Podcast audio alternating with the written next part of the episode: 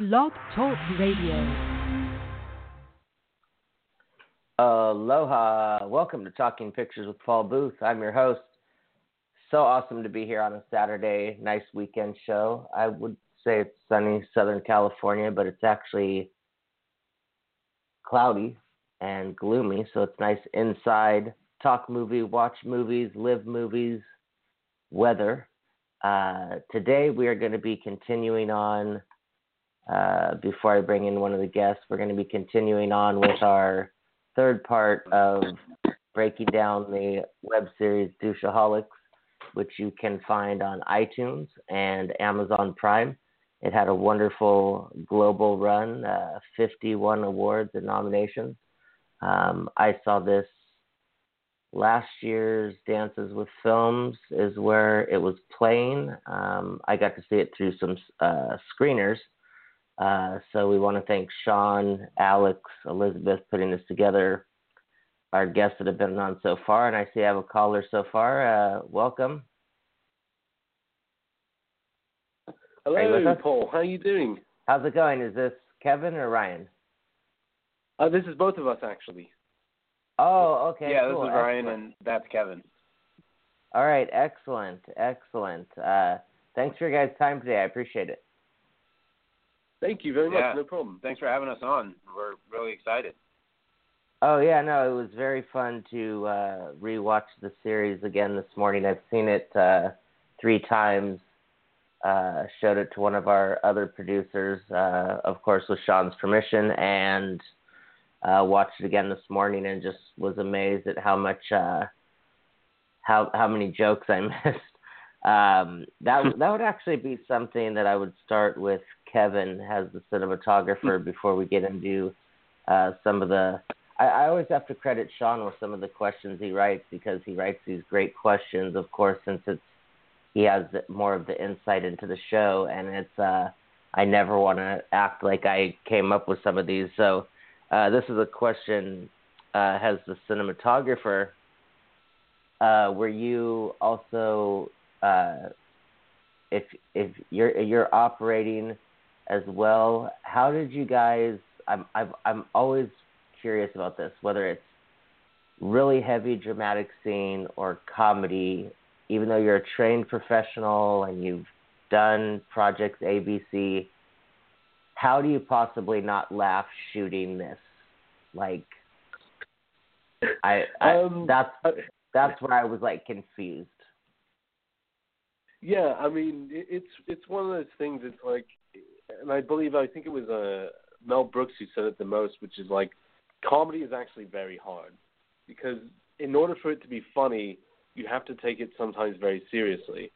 And so that's kind of how we always viewed it, which is like we did our jobs the best we could, the way we did our jobs, the the amount of like energy we put into it. At the time, it doesn't seem funny because we're putting all we have into a scene, and yet someone saying something like "motherfucking cuntosaurus," but it, we took it very seriously, like saying it in actual anger, and so the comedy I think comes from that. So there was a lot of us just really just looking for the truth in what we were filming, which seems so counterintuitive to a comedy, but really that adds to what I think is the best comedy.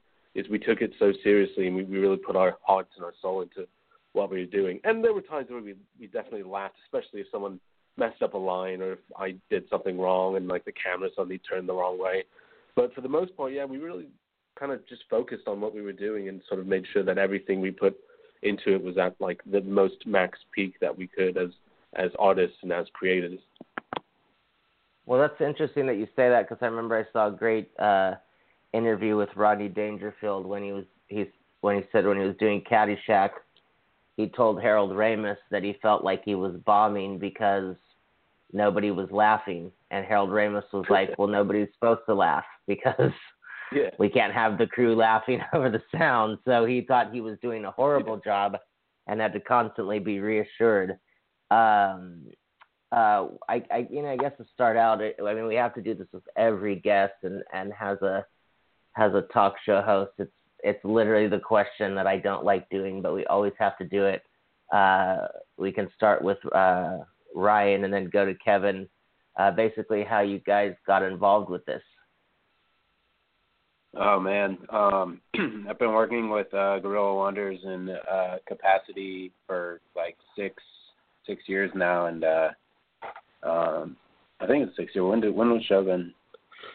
Um. Oh man, Shogun was yeah, almost four or five years ago. Yeah. So it's been like four or five years. Been working with Sean. Uh, the first set I, I worked on him with was a was a short film, and Sean always gets a kick out of telling this story that uh, I was I was pushing the dolly um, for a shot that we were shooting inside a church, and he goes, "Okay, okay, that was good, but let's do uh, more like I, I want like more Martin Scorsese and less Tarantino." And uh, and and I guess I, I nailed the move, and I knew what he was talking about, so like, we we spoke that language, and uh, and then I guess um, Sean like turned around and saw me me smiling and was like, uh, you know, I like this guy, uh, and uh, and ever since then they they um, they called me on projects, and uh, I started off um, like doing smaller smaller projects and working my way to kind of bigger ones uh, with with Gorilla Wonders. But uh, I tried to be on every project I could with them, and ultimately, uh, Douchaholics was kind of like the the pinnacle of that. and now you're part of the team. Yeah, and now I'm uh, now I'm now I'm working um, as a as a producer on the team. So. Well, that's uh, that's really cool, and I like uh, Sean putting it like that because that kind of uh, more Scorsese, less Tarantino mean to to me means uh, do it for a reason, don't do it to be cool. Um, I, I kind of think of that as like Paul Thomas Anderson has. Uh, I, I, I'm fortunate to my my very good friend's husband was the key grip on Boogie Nights, and mm. so I've gotten him to explain the pool shot to me. But he's a very quiet guy. He's not into like telling stories, and I'm just like, but you did that opening crane shot, like explain it. And he's just like, oh, it's no big deal. It was just Paul said this and Paul said that. So I definitely understand where uh all the different uses, you know, people just I, I understand it's fun. You get tracked for the first time or everybody has that film school dream of they're going to get to do a dolly shot and it's not going to be a wheelchair or like Robert Rodriguez or you know. So I can understand that. Um for you as a, a cinematographer Kevin um so you guys have gotten to do a number of projects together. So was this uh says here gaffer grip so did you guys just usually work as that small of a crew, or was this?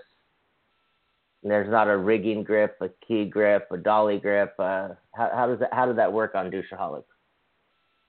Um, yeah, because we were pretty much putting the money out of our own pocket because we wanted the creative control and we wanted to make this as as good as we could. We kind of had to keep things to a minimum, but luckily because we have worked with Ryan and a couple of other people over the years, we were able to call the right people who we knew we could trust to handle more than one, you know, job on this. If you look at the credits, everyone has so many different hats and titles because we all just did so many things and and had to kind of just make do with what we had, but in the best capacity that we could do it. And and we were lucky to get a lot of great people to work on the show to do that. For me, as cinematographer, associate producer, visual effects artist, supervisor, and then Ryan coming on as grip, also as one of the, the douches in the meeting at one point. Like we all just kind of came together with that, and it's really just through all these years that we've worked with all these people, it just sort of all came together in one like really perfect moment to make douchaholics.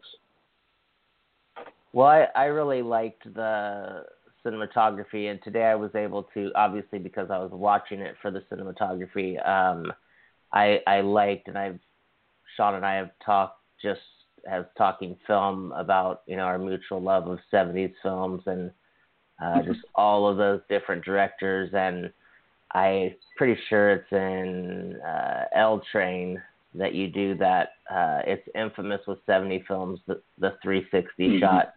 Um, and what I really liked was when I first saw it was I could really pick up on influences. Uh, I mean, the helicopter um, you guys did such a great job of that. Um, but I will stay on course here because we all know film lovers and filmmakers can go so far off track so quickly. So, literally with no pun intended, before I let the train of film talk go into outer space.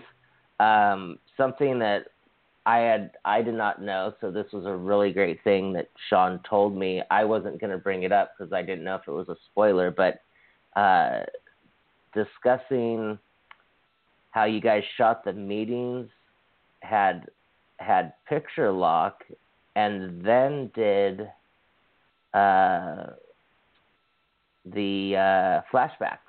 I mean, how was that so? I don't want to say ambitious because you guys are obviously very, very skilled. But what was? I mean, let's face it. I think that's ambitious even for very skilled filmmakers. So how was that mm-hmm. to think of having um, locked cut of meetings? I mean, how what was that process? Um, yeah, so I think it really came about from two different things. The first one was that when we did the initial shoot with the first uh, three episodes, they shot the meetings first because we weren't really sure how we were going to fully go about the series yet. We were kind of learning as we went along. And so we shot all the meetings, but we shot none of the flashbacks. And so we just sort of kept going with that and kept shooting the meetings and meetings. And while all of that was going on, me and Sean were having discussions on the flashbacks. And that ended up actually kind of helping us out because instead of trying to figure out the flashbacks first and then the meetings, with the meetings being so a little bit more simple and a little bit more, you know, there's not too much style with them, whereas the flashbacks have a lot of style. They all have different styles. Some of them, like you said, reference like 70s and even like the 60s with Wilhelmina and that like soft sort of look to the to the footage. It gave us time to really think about how we wanted to go about the flashbacks and so it really just became quite an advantage to be able to shoot the meetings and then go back and have the flashbacks match up with what they said on set and what everything was done in the meetings. So it, it sounded sort of counterintuitive at first, but it really actually ended up being, I think, the right way to go about it. Because I think if we had done the flashbacks first, the meetings wouldn't have the same feeling, or like we would have to change the meetings to feel more like the flashbacks, whereas the flashbacks can have more of the feeling of the meeting since that's the main focus is they're talking about it inside the meeting. So it really just sort of came about by happenstance, but it really worked out very well, and, and it's one of the reasons why the creative style was allowed to get very fun and and sort of you know nuanced and have all those references that we wanted to make. Ah, uh, okay. Because I was, we were, we were. I, did you, did either of you guys see the movie Molly's Game uh, that Aaron Sorkin mm-hmm. directed that um, yeah. We had we had the cinematographer of that on the show, and she was discussing how uh, how they had to shoot stuff and they didn't know where the voiceover was going to be put. So having mm-hmm. to come up with a visual style for yeah. just words and thinking, do I shoot Jessica Ch- Ch- Chastain when this is being said? I won't know, uh, Aaron. So that was what I really thought was amazing when I saw this. It instantly made me think of my conversation with her of uh, just how amazing that is. I couldn't uh, I couldn't imagine trying to direct something like that or even be on a crew. That's uh, that was mm-hmm. really amazing. Uh, for for you, Ryan, as a gaffer um, and grip, uh, I always like to ask this, and this is kind of just Oh yeah, the other thing about the show is we don't go in any kind of order. We like to just roll with it and flip flop around. And uh, was there something from this project that you, or or a specific episode that you had a that you had a lesson where you could kind of step back and say, you know what, I if I didn't do Douchaholics for this episode, I don't think I would have learned this about my craft. I mean, that I, I think like all all film sets are just uh, a balance of dynamics. Ultimately, um, there's so many things from personalities to um, to relationships, friendships. Uh, with Gorilla Wonders is like a family atmosphere. Um, so like I can answer that from like a, a social standpoint, like as far as like bonding more with the family, and I can answer that from like more of a technical standpoint as well. Um, because there there are definitely like technical lessons, but I think like ultimately the takeaway is like learning um, to just do the work and do it do it well and do what you're asked and uh, regardless of the situation that you're up against. I mean, um, you know, there were times when uh, when you have to juggle things and move things around um, to to be there on set, but that's that's why I, I get the phone calls is because I, I make those those sacrifices and I'm able to do those things. Um, and then from a technical standpoint, I think uh, Kevin is um, is brilliant at being able to walk into a location and use what is already there as far as natural light, um, or uh, just not using a lot of lights. Um, you know, because of the camera, the sensitivity of the camera that we had allowed us to get uh, a lot more uh, imagery with a lot less um, technology, and so from that standpoint, I think it was it was really good to learn that we don't have to light everything with like five lights and use like a backlight or an uplight like in the in the corner of the room to like right to to light like an angle or like not everything has to be like a hair light or like you know um we don't even have to play off the natural sources in the room uh there were times where we just put an ice light up on the ceiling and that was my job like i would tape an ice light to the ceiling and then I would get back in the circle because I'd be an actor as well. But um, those were those, those were lessons that stick out in my mind as far as what I remember uh, learning. And it's not like setting up an HMI. It's not you know setting up a, a an ARRI light or a, a Joker or you know working with the G and E team to set up like um, uh, nets or um, you know frames of of whatever it is that uh, Kevin's calling for. So it wasn't that that type of project. So it allowed it allowed me to to to activate more avenues that I wouldn't normally be able to activate on on a film set, and that was that was a pretty enjoyable experience, if that makes sense. Oh no, definitely. I mean that uh, it makes me think of film school with all that terminology.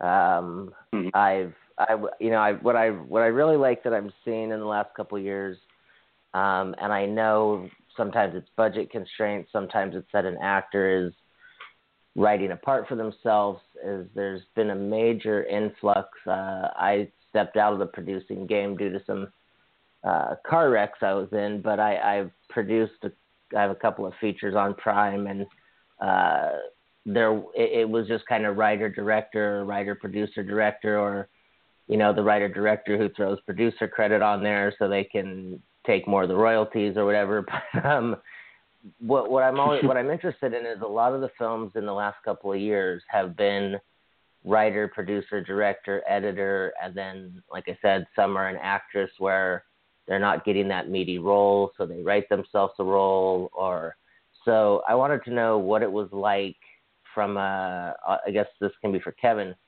for a cinematographer, I know it can. I know the answer will be it's easier, but how it compares to when it's a director or a writer director that you have writer, producer, director, editor, and acting on set as well because that's usually like we both like we know it's usually writer, producer, director, actor. Mel Gibson didn't edit Braveheart, so how how how is that dynamic when the guy calling the shots is also in in the frame and behind the frame? um, it was a very different dynamic. Um, Sean has acted in his own stuff before, but this one was a very unique situation in that he kind of had to be one of the leads and really focus on that. And so it really it came down to a lot of discussions we had of him putting his trust in all of us if we were filming him and having him there. And also, you know, Elizabeth as producer as well was there, and she's she's great at, at also since she's an actress, she's good at knowing when someone's really giving it their all or they're not giving it their all. And so all of us just kind of had our checks and balances there, like just making sure that everything was working smoothly, and it, it created sort of an interesting situation that yeah I haven't really experienced on a lot of other sets. You don't always have that. You have the one person with their role, and that's all they do. Whereas in this one, we had everyone just sort of focusing on so many things that we could all just bounce around and be a little bit more fluid in some ways. You know, you didn't have to stick to a certain rigid rigid schedule because things would change and we would suddenly put on a different hat if we needed to, and then shift around. And like for the first like uh, three episodes, the meetings, um, I actually couldn't be there because I had an eye surgery, and so Michael, the other DP, was there working with them on that and getting all the acting and like figuring out all of that stuff. And so we all just sort of switched around and did what we had to, but in a way it was really kind of freeing. It really was because you just were able to play and just do what you needed to do as long as you knew the right reasons of why you were there. And it's something, yeah, I haven't really experienced on other sets before. Mm-hmm. Because I feel like, you know, each generation has their different uh, one location films for a few of those episodes that you, and flashbacks aside. Um, of course, you know, Breakfast Club to me, it's all about 12 Angry Men. And then if you go back and know that with 12 Angry Men, that they shot each person's angle and then would come back and do the other thing. And I think of that kind of yeah. matching of that it might have been mm-hmm. 5 mm-hmm. days later that you're shooting the reaction shot. And it's like, and that's just Sidney Lumet. And again, we won't get into talking about Sidney Lumet. um, uh, talk. That's that's the one thing that I can just completely like just sabotage this episode by discussing Dog Day Afternoon.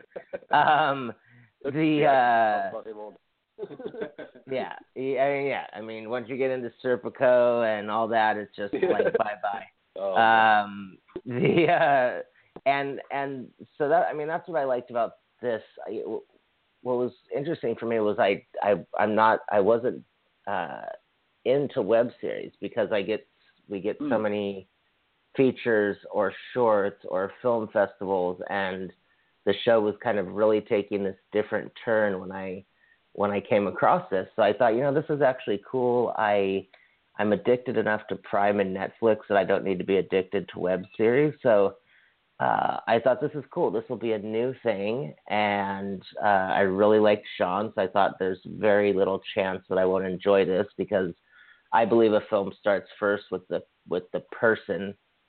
I mean, sure, mm-hmm. there's idiots and jerk offs that make good films, but I think most good films come from good people. And so I knew mm-hmm. right away that I was gonna I was gonna dig it. So um, I know there's been a lot I've seen online. There's been a lot of love and a lot of attention and liking for uh, episode three, and I'm assuming uh, Ryan, is this where you had to rig a car? That that was uh, yeah, we had, to, had we had to rig the uh, the minivan for uh, for L Train. Yeah, so this episode I watched it again. Aside from I've uh, uh, spoken to Jen, and obviously she's great and wonderful, and she came on mm-hmm. and did an mm-hmm. episode with uh, Syra and uh, Elizabeth were on, and um, that episode was just so. Um, so yeah, I, t- tell us tell us that uh, aspect because we do have listeners that are that are on the technical side, uh, rigging a minivan. I mean, what was some of the challenges and some of the gear and uh, having to deal with the way that you had to, you know, the car did have to be kind of racing around. How how does that? What was that experience like? I mean, it was it was uh I remember there was a time constraint on having to to rig it in a certain amount of time because we were trying to stick on schedule and um and uh we had we rented the mount points uh from a local rental shop here in the Bay Area and um and and it came time to break them out and it was like okay we have we have these uh how does this work how do, how how does this go together? And then um, and then I remember we got the the rig on the car and we got it, you know, got it together and we got it built, um, which actually wasn't that hard at all. But uh, then the question came, okay, now we're putting the FS7 onto the rig, onto the hood of this minivan, which Jen is going to be like driving, like flying down the street.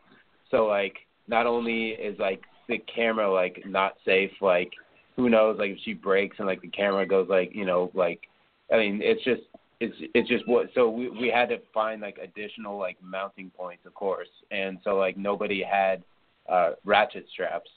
Um so i remember like we were well like i went to the producer and was just like we need like uh, ratchet straps. And and uh he he made sent somebody on a run and uh we got ratchet straps and ratcheted it down to the car and uh and um and then it was like godspeed.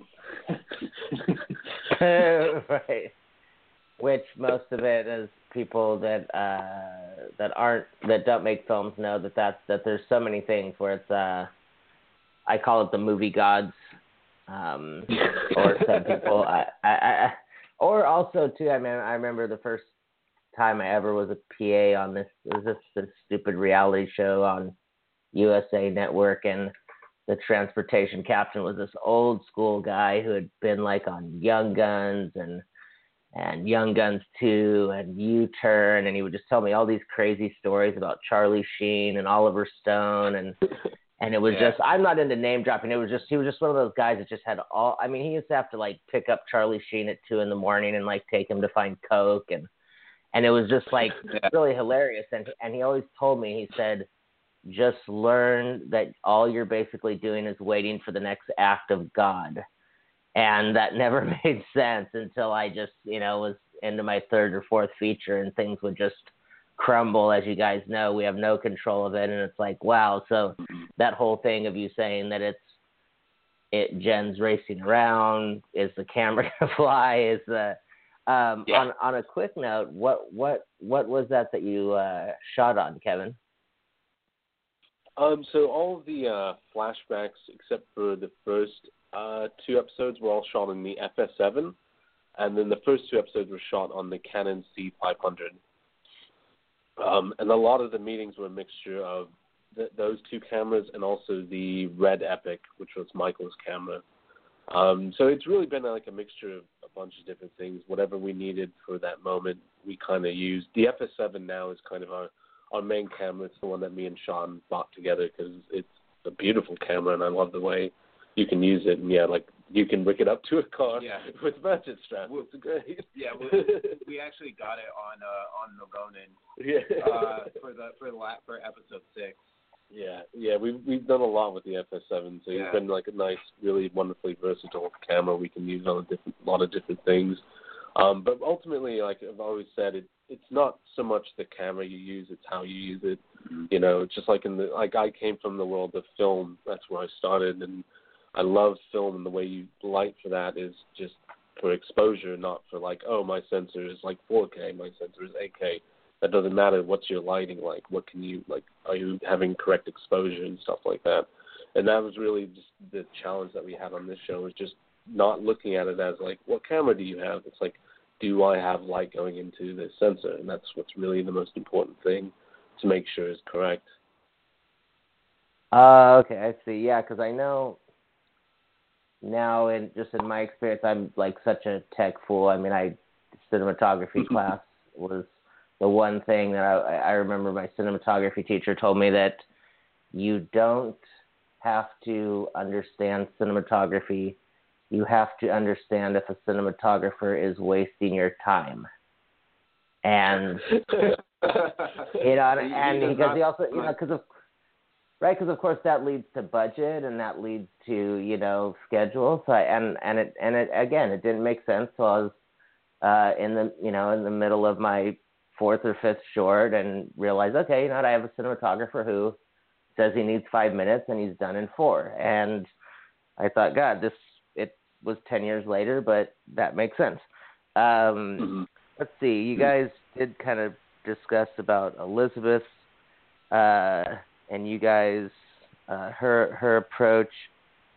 Um, Kevin, this question's for you, um, and mm-hmm. this I uh, for me again, it's kind of uh, I don't mean to stay on episode three. Um, seems like just such a great. It just seems like such a great middle, but uh, mm-hmm. yeah. your approach to your approach to being both the cinematographer as well as the post production supervisor and the lead effects are effects artist, which I know from a friend who does previs on uh, like Divergent and Godzilla and uh, I know that there's hundreds of people that could be doing a two minute sequence. So, Yeah. what was that like to separate those three positions for uh, for for that episode? Because there was, a, I mean, that that was those effect shots were not just quick.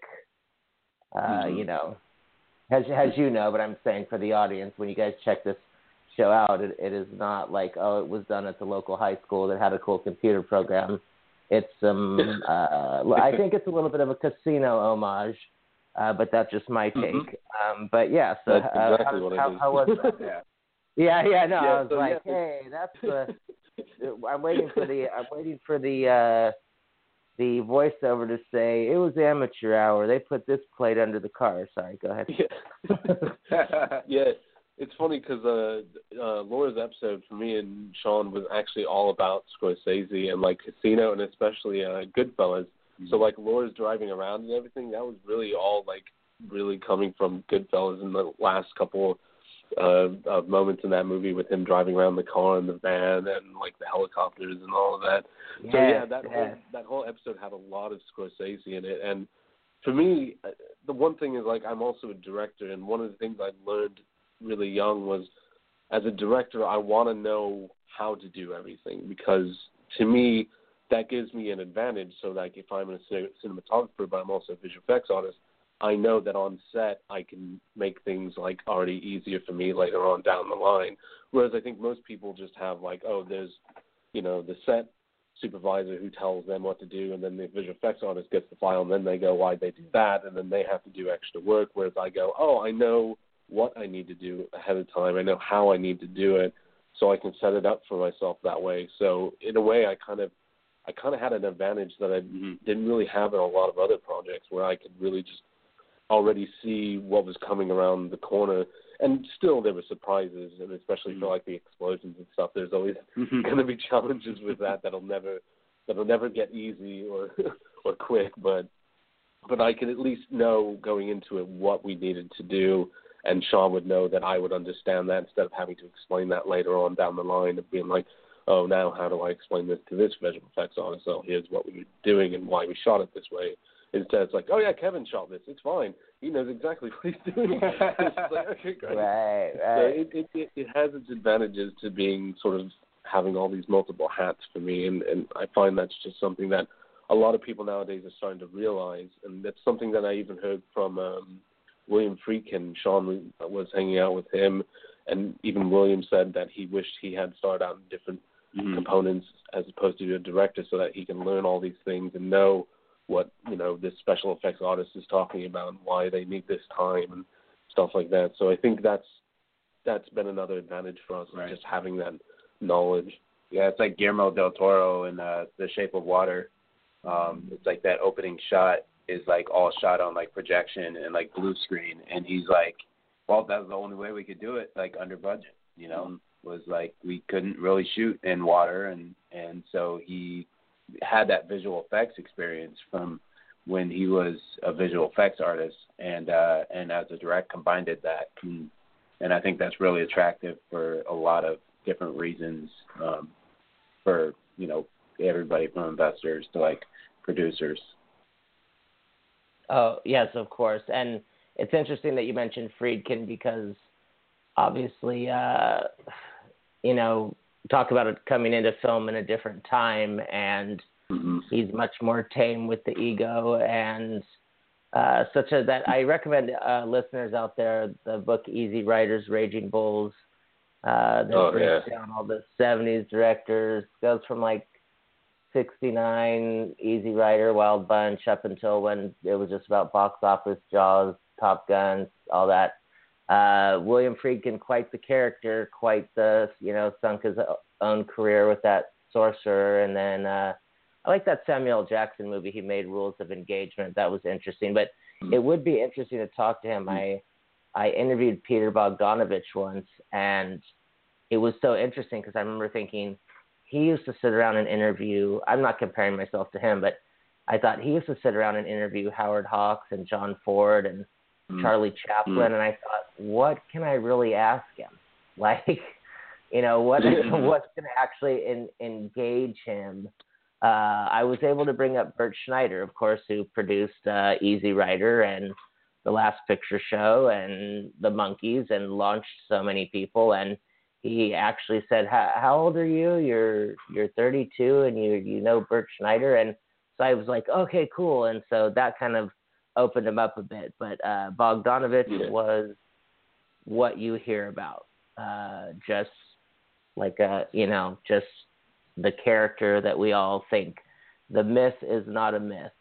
Um, now let's see. Uh, oh, okay. So this is always a good one. Um, and and we can go Ryan then Kevin.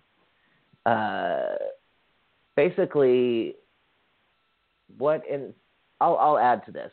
Sean has what inspires you about filmmaking, but I would like to know what inspires. Uh, part of the basis of this show is we want to know also what inspires the human, not just the has artist. You know, we're gonna love Casino, we're gonna love The Graduate, we're gonna love Lawrence of Arabia, but then those films that hit us as people so, what inspires you about the mm. about filmmaking has a person, not just that we're, we're we all know we're so excited about the craft. Um, so, I mean, for me, it's all about the subtleties and the fact of when a movie's done so well that you just lose track of the fact that it was a bunch of shots and images and production reports and um and it's it comes together in this big cohesive piece. And like more than that um i love things that dive beneath the surface. Like cinematographers that light things a certain way or directors that shoot with a certain angle and it's off. Like uh, alfred hitchcock um is is is famous for that that kind of stuff. And like um and and you wonder why. And then you look at it and you you ask yourself what does it add? Does it add like an element of suspense? Does it add an element of of of terror. Like and is that the is that the intended reaction? And why am i reacting this way? And like so that that's always been fascinating for me um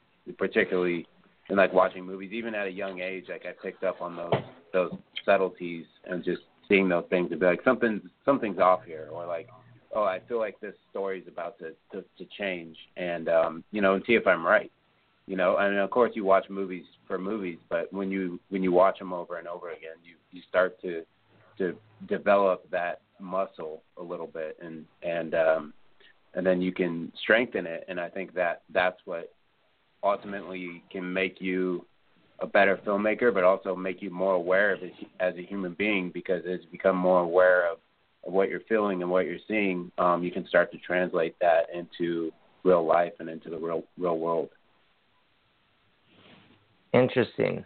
Yeah, no, definitely when it's something beneath the surface. I like those films that kind of are not just when it's being subversive or taking a jab, but when it's really kind of just peeling a little bit more of the onion. And of course, like you said, when we watch it more and more, I just found myself watching Casino on Netflix the other day, and I just thought, why am I watching this again? I was just I thought I can probably like quote it with the mm-hmm. as it goes along. I can say what the next word is. Um and I just thought that I know what shot's coming. Okay, here's the I mean my favorite scene is you can have the hammer, the you can have the money or the oh yeah hammer, but you yeah. can't have both. And I'm just like mm-hmm. right.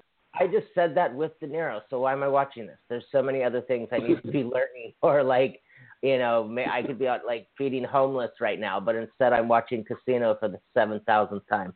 Um, Kevin, uh, for you, what is what what drives uh, what drives Kevin to make films? For me, there was something sort of, I guess, magical. Like we always say, film magic, but there was something magical about the fact that like these stories, they're they're fake stories. They're not true. They're not real, and yet people would just have so much emotion behind them. They believe them. They'll you know root for them. You know, I I remember when I was a kid, I watched Jaws for the first time, and it shocked me, but not in a bad way, in like a great way, because I was like, you're scared of this creature that you have no right to be scared of in a lot of respects. You're sitting on your couch at home watching a movie about sharks, wondering why it's going to come up and eat you, but it's not. And it was just sort of this wonderful thing of like I can make people feel emotions by telling them a story, and I like that. I like the idea that I can affect people that way, and both visually and also just with the writing. And it's something that to me, I just I I think it's just absolutely amazing that we have that ability to do that. That's why I just I always put everything I have into what I do because you have such power behind it, you know. And, and for me, that's where I really came from. Was just I love this idea of making someone feel something for a character that does not even exist, and that to me just has always rung to me. And and visually, I love making people think one thing and then telling them another, and like mm-hmm. like this like short like uh, Ryan just said, the subtext. I love subtext. I love that in a lot of my pieces. You know, I do that with a lot that I that I make, and it's because there's something that we all as humans do a lot. We all sit there and go, "Hi, how you doing?" But then you look at them, and you go, "Oh, you didn't mean that. you didn't mean that at all." And right. I like putting that on on screen, having them feel that, and you believe that character says that, and it and yet it's not real. And like it's just one of those things that to me boggles my mind, but I love it. And that's that's kind of where I came from for filmmaking. No, that's re- that's really interesting. I I'm, you know, that was the one thing. And as far as cinematographers go, I can, I can let Sean know or uh, drop you guys an email. Uh, we've had we had the cinematographer of Get Out, of Mudbound. Mm. Um, mm. We've had a number of. We just got really lucky with a PR rep that we met that uh, she reps a lot of ASC members. Um, and uh, the cinematographer of Michael Mann's Collateral, and uh, just all kinds of different stuff. And uh, we just had this great run. Uh, even Sean was instrumental. We had uh, Vincent, uh, who shot a lot of the Defiant ones, the Dr. Dre documentary. Oh, yeah. yeah. yeah Vince, so I've really, awesome. I, oh sorry, oh yeah, I, I, it was so random. I, I saw this billboard, and I was too, a little too far away from it. And I said, "Oh my God, if they're remaking the Sidney Poitier movie, I'm going to get out and personally like throw rocks at it." You know, I was like, I, and then of course I found out that that they did remake it in in the in the mid '80s as a TV movie with Carl Weathers, and I thought, ugh. And then I saw, I go, okay, and and literally it was like two weeks before it came out, so I got my free HBO trial, and I put it on, and I did a little stupid YouTube review of it, and then uh, we I got an email and said, "Hey, would you like to talk to the guy that was the DP?" And and that had never happened to me, so I just was like, "Wow, this is hmm. crazy!" Hmm. Like, you know, I saw a billboard, like thought who's gonna yeah. you know look at this Facebook review at nine o'clock on a Sunday night. Um, so I was just saying that because, like you guys were saying, uh, I also do this show for that that little magic that can happen, that guess that you weren't sure you were going to get or didn't know if you would ever get, and then all of a sudden you're on the air with mm-hmm. them. Uh, that's been really cool, uh, especially with this because this is the first time that we've gotten to, of course, since it's our first web series, but to break down a series and mm-hmm. uh, to have had multiple episodes. So this has been a really a great learning experience. Um, even though I've had the good fortune to work on sets and go to film school, and I've been so blessed to to be the office PA or the set PA or the and just see the intricate teamwork, and then also have to be in charge of departments and put up with that headache. So uh, for me, I, I like you guys had mentioned, it's the the teamwork, uh, the family feeling just some quick mm-hmm. show maintenance uh, for everyone. Uh, Douchaholics again can be found on iTunes and Amazon Prime. Uh, six part web series. Uh, I don't know. Some episodes are seven minutes, some are ten. Um, mm-hmm. it is hilarious. I would highly recommend it as like a date night. Um, I can't say anything past that because we have to watch anything we say now about dates. Um, and then for the show, uh, you can go to www.talkingpicturesla.com. Again, that's www.talkingpicturesla.com. Top right hand corner, click on podcast episodes. This is episode 304, so you can go back. We have cinematographers, production designers, directors. Uh, we've had over 50 guests with stuff released to Prime or Netflix or Starz or HBO or uh, the writer, producer, director. So uh, you guys can just dig in. There's something for everyone. Uh, we're a show that celebrates student filmmakers to Oscar and Emmy nominees.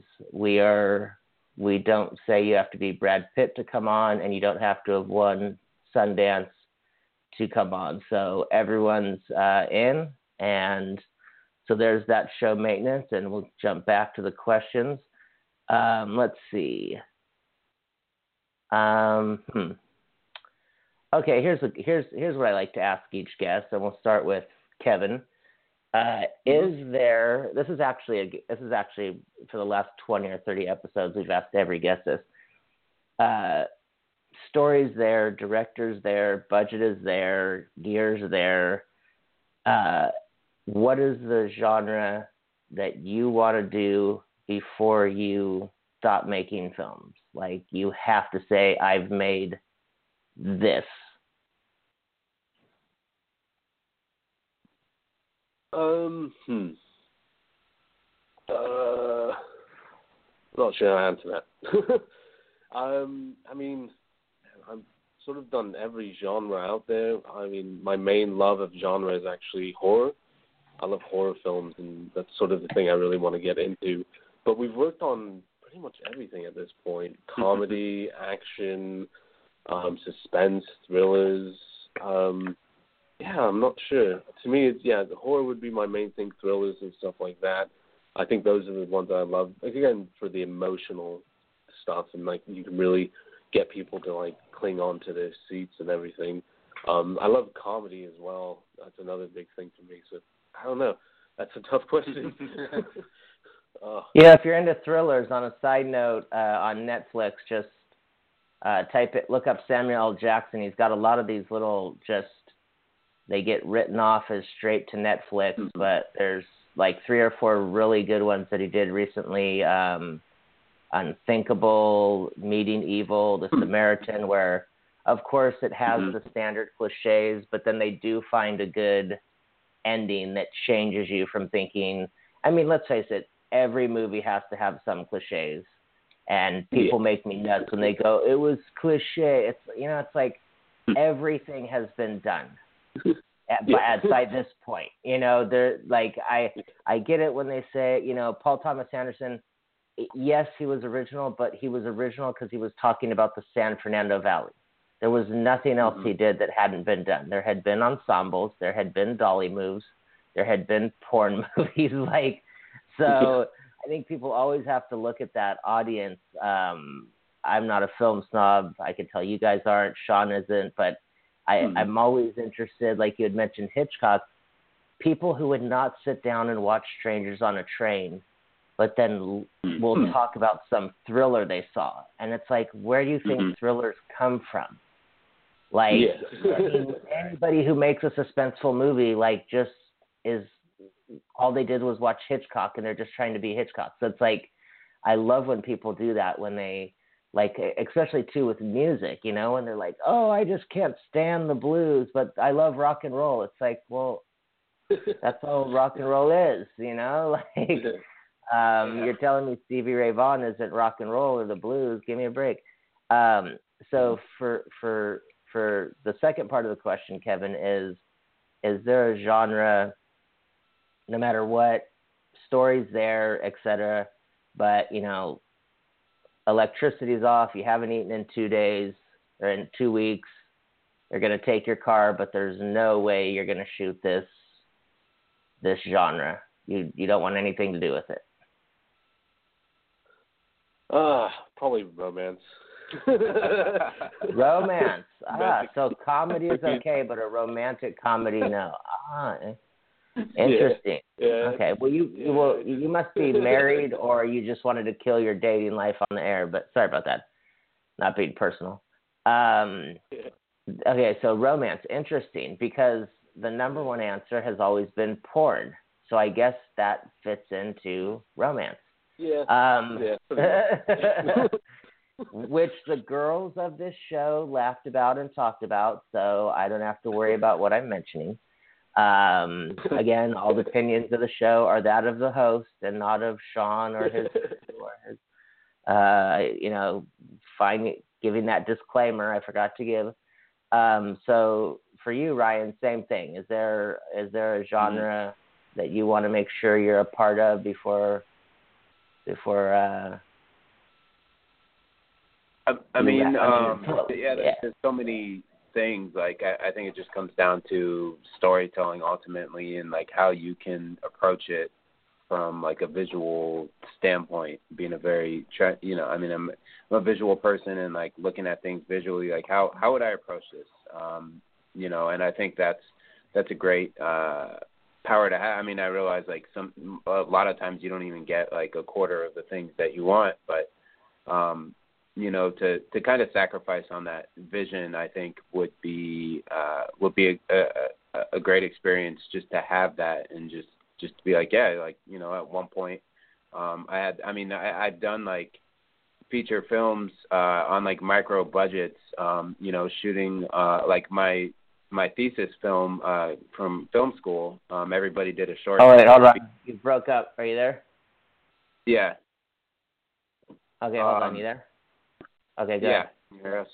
Okay, sorry about that. So yeah, when I was in Oh, no film school, um, uh, I, I did a feature film, and um, and that was the first feature I ever shot, and it was like a super micro budget. I mean, we shot it on like the Blackmagic cinema camera, and and then uh, and then one thing that I, I followed it up uh, with was um, my my love of lighting. Like I started really learning how to work with lights and and how light works and kind of studying light um, from some of the local gaffers here when I worked on a on a big feature, and then I took that knowledge and applied it to film school uh, when I was there. And um, one of the things that I I really loved was the experience of uh, shooting a film noir, and uh, and I have such a, a respect for people um like even Stanley Kubrick like and just him like DPing uh you know I think it was uh The Killing Yeah. that that that he DP'd and then um the DP that he worked with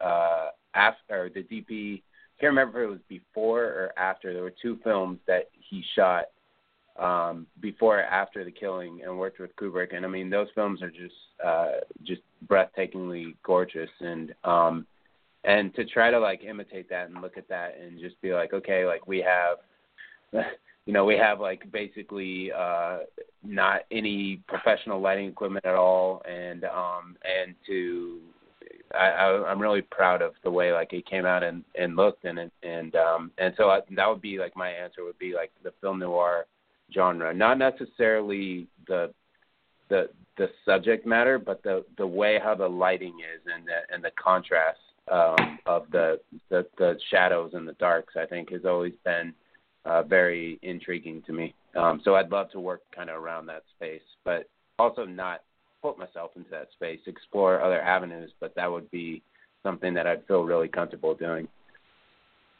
Well, uh, speaking of the killing, has most people, well, you're not supposed to know unless you're like a big film nut, but uh, Reservoir Dogs is basically, wait, the killing is the one where they rob with masks on, right? And they don't know who each other is, and everyone thinks Tarantino invented that for Reservoir Dogs, but he was taking from The Killing.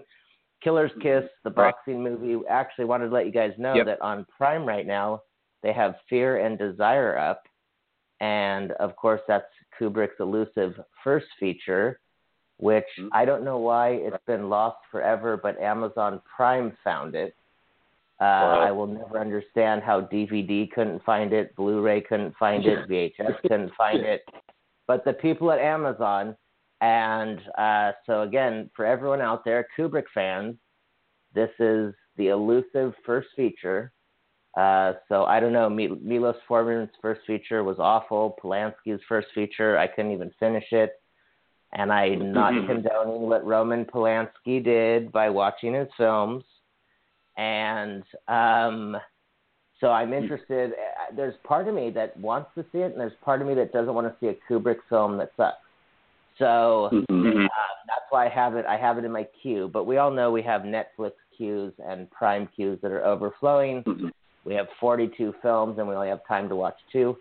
Um, so I'm, I'm glad that you brought up The Killing because people need to know that Kubrick did do stuff before Spartacus and A Clockwork Orange. Mm-hmm. Um, yeah. So thank you for mentioning that. Uh, oh, good. I, I think if you look at that work, that's like really the footprint. I think of like kind of what started him, if I could say so, because it's like there's so much that that he did and so much responsibility that he took on. I think when he ultimately could put people in different positions and entrust people to be in those positions, I think his work just just took off, and that allowed him to focus on other parts of, of filmmaking. Right, right.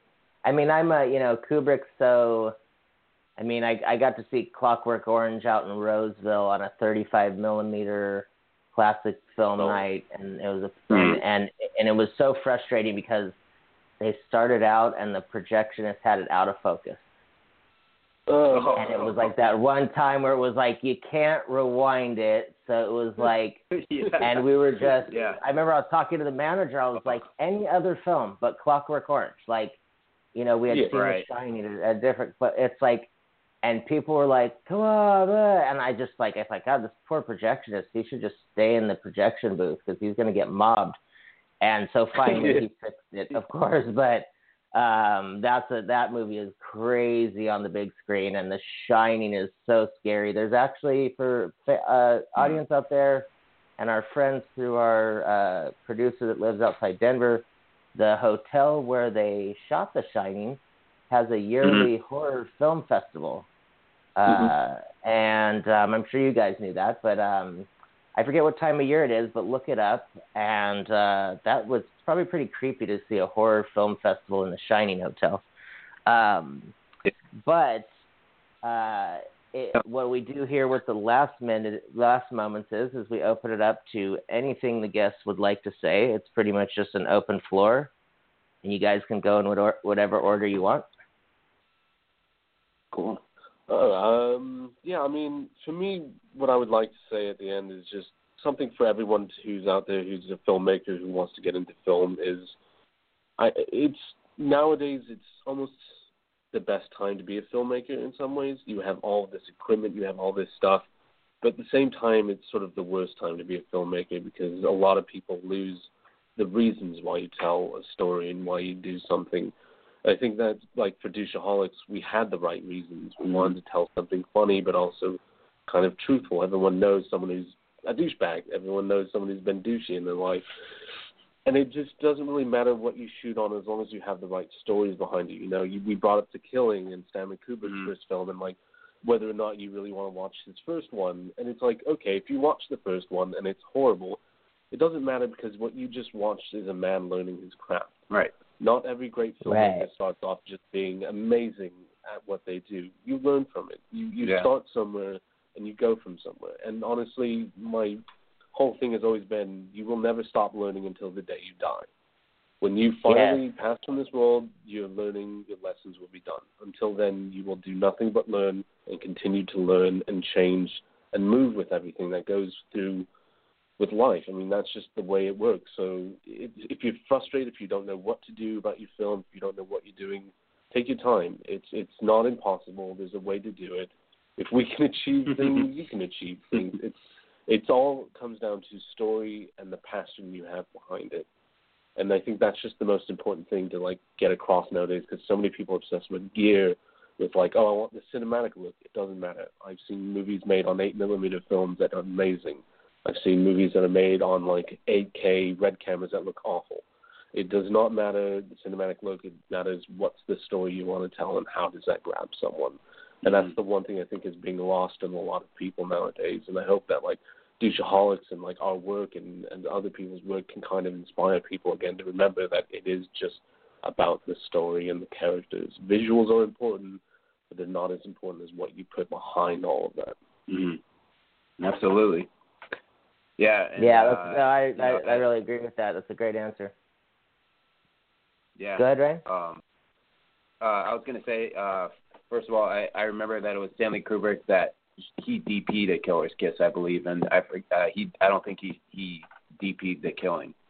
Uh, he directed and DP'd the Killer's Kiss. Mm-hmm. Uh, I just want to say that for the record. Um, but uh, also, um, you know, I, I want to give a, a shout out to Natalie, to our our uh, Gorilla Wonders intern who's here from Indiana for the summer, and she's here on a Saturday with us at the at the lab, just hanging out and like doing some filming behind the scenes. Um, but I had a question for you, uh, actually, Paul, because this is uh, something we're doing a a, a, series of uh, of videos around events, and uh, we're kind of asking all of our interviews this question, and it kind of goes along the lines with um, with our, our Douchaholics web series. Um, and the the question is this: is that if uh, if you were to write yourself into to the series of of Douchaholics, like what what character how do you foresee yourself being in this in this universe? And like what would your your personality be or your kind of douche superpower in a sense? Uh kind of what we've been know, calling it it's, really funny that you say that because when I was watching today, I've I've never had an interest in being on camera, acting. I've I've always wanted to be an extra just to just to experience it. Uh, but I was thinking today, I was thinking, you know, I was like, I want to tell Sean that I want to, even if I'm just someone who's sitting in a chair, like I would love to just be that, you know. Um, but the problem is, is I is the douche that I would love to be is one that I don't know if people would understand, but I would love to be the film snob douche, the one that Mm. you know, those Nice. guys you hear at the movie theater where they're like, Fellini did this, and but it's not as good as, but you have to take into reference that Truffaut you know. But I think for a real, you know, a douchebag quality, what what I real what really bugs me is because I'm from Hawaii and I'm mellow. So I don't mean to say this. I'm not knocking California people, but those douchey people that like are waiting in line at grocery stores and like will literally like push an 80 year old woman aside and be like, I, I got to be at Pilates. And it's just like, well, then leave earlier. You know, like yeah did you really just push that 80 year old woman aside because like you don't want to wait in the Walgreens line? Like and then they always have one thing in their hand. So it's like Yeah, they could yeah, have went without their gum and it's never something that they need for Pilates. So it's like those are the people that I look at and that's what makes me think like it's so douchey but it's a tough thing because it's just because I'm from Hawaii and I'm so mellow and chill and I don't think you should rush people and I don't think you should bump into people and so I I kind of have to examine whether or not that's douchey or that's just a hell of a lot of people uh, out here. I don't know. So, but that's a really great, a great So- question. That's you're you're gonna make me you're gonna make me want to create my own douche. that's a yeah, really. I think a uh, I think we might be starting like a movement up here in, in Northern California because we got some pretty interesting answers so far. Yeah, no, I, I was gonna say that's a real that was a really interesting question. I appreciate that.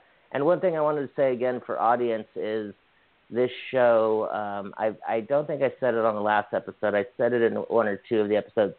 It in no way uh, uh, makes fun of spoofs or um, ma- uh, knocks the like AA or NA or Mhm. any of the groups that are out there with people with uh, real diseases or problems that they're struggling with. So uh, don't think that it's because it's comedy or it's aholics that it's in any way making light of people that are battling diseases like alcohol or drug addiction. So I wanted to make sure that, Right. that people knew that Yeah. uh, going into it. I, I really uh, I told Sean in the first episode I really respected that even though it is, you know, there's the funniness of L Train, um, it's still not making fun of the disease or the. Mhm. Um, I lost I lost an aunt to pill addiction, so when I saw that episode, it was Mhm. kind of tough at first, and then it was funny, and then it was so. And I felt the same way today. So uh, I appreciated that you guys uh, maintained a nice respect for that. So uh, we Yeah. appreciate you guys joining us today. Again, this was episode three. We're going to have a couple more for you, for the audience. Um, you guys can go in our archives. We've talked to Sean and Elizabeth, the creators, writers. Um, I don't. I didn't check the credits if Sean was also a PA. Um, I loved. I love that he had so many roles and he isn't an asshole about it. He might have been. Um, yeah. Um, I just love that. Um, and then uh, we have an episode where we had Harmony and L Train, um, and that was really fun because we talked way too long. It was kind of like I forgot we were doing an episode. And then we've had Anthony and D Cup, and so it's this has been really fun. So again, I just really appreciate you guys coming by, and I'll make sure to get the link off to you guys once it's done. And uh, so yeah, I I really had a great time today. Perfect. Hey, thank you so much for letting us come on the show. We really appreciate it. Yeah, thanks, Paul. It's been a Uh, pleasure. No problem. You guys have a great afternoon. All right, you too, sir. Take care. Thanks, then. Bye. And that wraps up our third episode in the Douchaholics series, Talking Pictures series on Douchaholics. Check it out on iTunes or Amazon Prime, and then you get the good fun of coming back to Talking Pictures and hearing the actors talk, the cinematographer, the directors, the writers, all that. That's going to wrap it up for me on this. It's uh, the sun's coming out, so it is a sunny Southern California afternoon. Take care, aloha, spread some peace. Most of all, make sure and watch a good movie.